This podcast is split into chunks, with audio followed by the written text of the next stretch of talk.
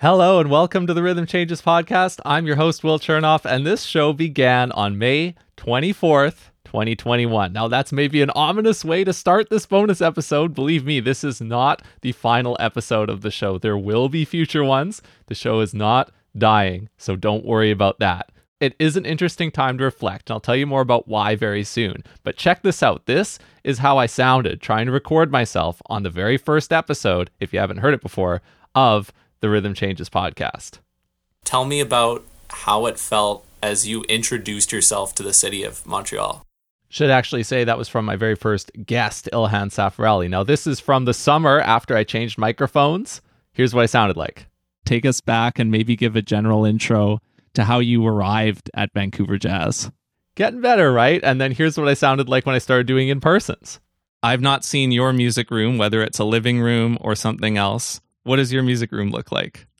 Now, oh, well, I mean, you're hearing me right now, so you know what I sound like right now.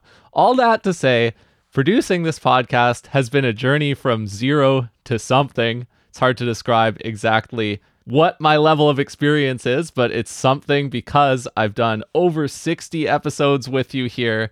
It's been an absolute blast.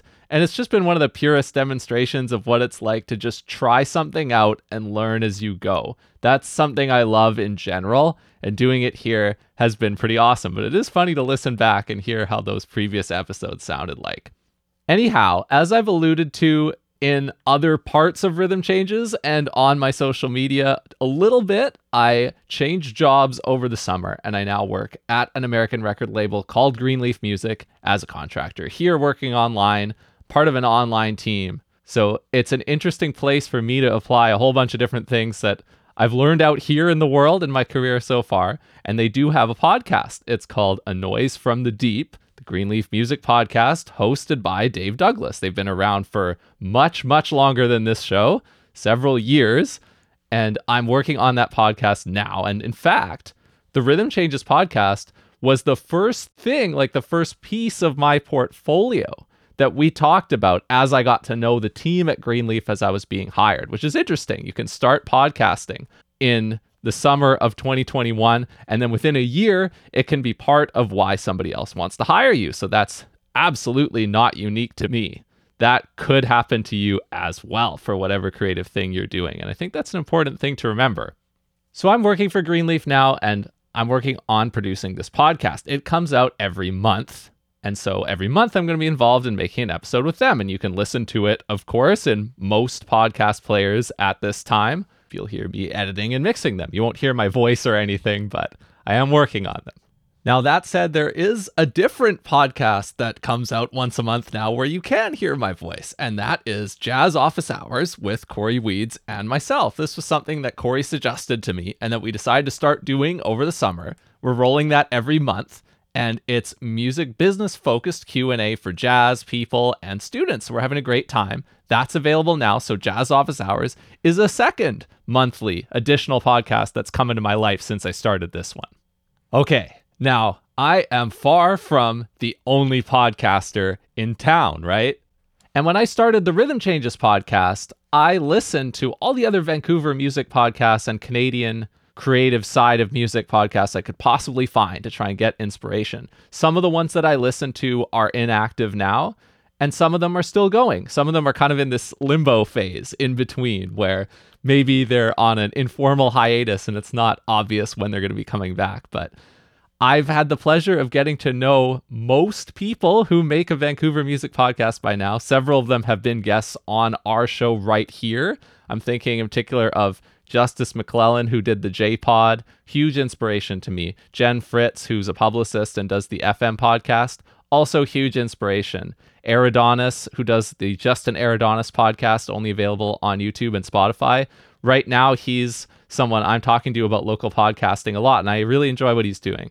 Uh, if I haven't met you and you do a Vancouver music podcast, believe me, I'm looking forward to meeting you very, very soon. I would love that.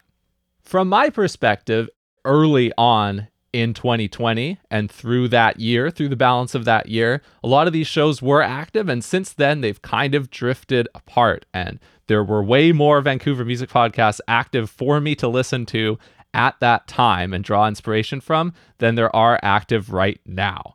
And without that, I don't know if this podcast would have had as much momentum as it did. I kind of felt like we were stepping into a bit of a temporary hole that was created by people having to attend to other things. But should this change? I mean, it sure changed in the live music world with there being more gigs happening now than I can ever remember. If other Vancouver music podcasts start coming back online, I'm going to want more space to be as big a supporter of theirs as I can. And knowing that I'm also working on a podcast at my job and that I'm podcasting with Cory now too, and hoping that there will be other local music podcasts coming back online, I would like to expand the attention that I'm putting into podcasting. And when I'm making weekly episodes here, that's rather hard to do because you always have to focus on booking that next guest for your next episode. So, to that end, what I'm planning here is I'm going to release new episodes of this show ad hoc when it is appropriate and when we have a guest who's a great fit we want to do an in-person with or an online if they're from a different part of the country etc but instead of churning out an episode every week like I have been, I'm going to switch to a more ad hoc release schedule that will probably be about monthly, I would guess. And if I drop a month, I will probably come in and record another informal style episode like this. So we can say that the podcast will switch to a monthly format right now. That's kind of what I'm thinking. Now, don't get me wrong, this is not a prescription for anybody else out there if you are a podcaster etc i am not saying that there's anything wrong with doing weekly episodes. If i didn't produce an episode every week let's think back to those excerpts of how i used to sound i would not have improved nearly as much as i did. It was absolutely essential for me to have that high frequency to get better at doing this. But now the needs changed. They've evolved over the course of the past year. And so i think we can have the most fun in local music podcasting and in this area where we're all hanging out and enjoying the content, if the attention for me expands what I'm working on from just this show every week to everything else that's going on. So that is my rationale for taking the show off a weekly frequency as of episode 66 here that is going to change. There will be no episode 67 tomorrow, so it won't be on Wednesdays all the time either that remains to be seen. We still got to figure that out. But I want to give a big, big thank you to everyone who's come on the show as a guest. It's been such a pleasure talking with you all, and what a cool time we've had across all the episodes to date. Also, those of you who have listened to every single episode over the last year plus, everybody who has sponsored the show couldn't have done it without you and it has meant so much to me that it's been local music businesses in our community who have sponsored this podcast. I wouldn't have had it any other way. It's felt to me like a huge luxury and it's just felt like a perfect fit. And I've been really thankful to have those sponsors on board with us. I don't take any listener for granted. I want to hear from you. I always like to improve the show based on the things that you've told me. And so I want to thank everybody who has spoken to me about the show, given feedback, and given suggestions that's been essential as well. So that's all I've got for you today. Thanks again for being a listener of the Rhythm Changes podcast, and I'll see you out there.